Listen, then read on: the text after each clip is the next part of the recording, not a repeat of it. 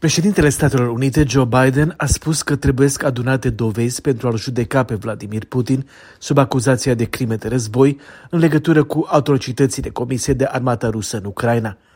Este un criminal de război, a spus Biden despre Putin, după ce imagini și mărturii au confirmat masacrul unor civili nevinovați în timpul ocupației ruse în localitatea Bucea, la nord-vest de Kiev. Omul ăsta e brutal și ceea ce se întâmplă la Bucea e revoltător și toată lumea poate să vadă, a spus Biden ziariștilor, la o zi după ce imaginile cadavrelor care împânzeau străzile localității au circulat în întreaga lume. Cred că este o crimă de război și el trebuie făcut răspunzător, a mai declarat șeful executivului american, care a anunțat că are intenția să impună noi sancțiuni împotriva Rusiei.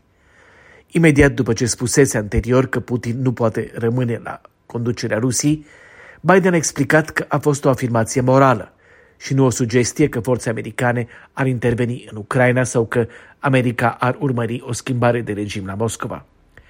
Liderii din Occident, între care președintele Franței, s-au delimitat de caracterizarea lui Biden, dar acum, după ce imaginile de la Bucea, care nu vor fi singurele, au devenit virale, opinia publică este pusă în fața unui adevăr nenetăgăduit.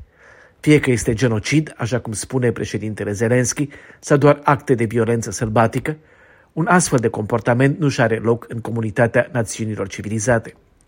Este și rațiunea pentru care ambasadoarea americană la ONU a spus că Statele Unite încearcă să obțină excluderea Rusiei din Consiliul pentru Drepturile Omului.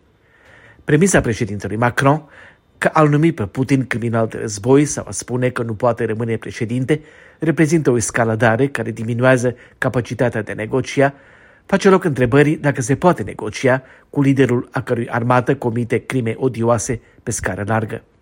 Senatorul republican Rob Portman crede că acuzațiile lui Biden ar face jocul Moscovei, care încearcă să convingă populația Rusiei că scopul Americii este să distrugă Rusia.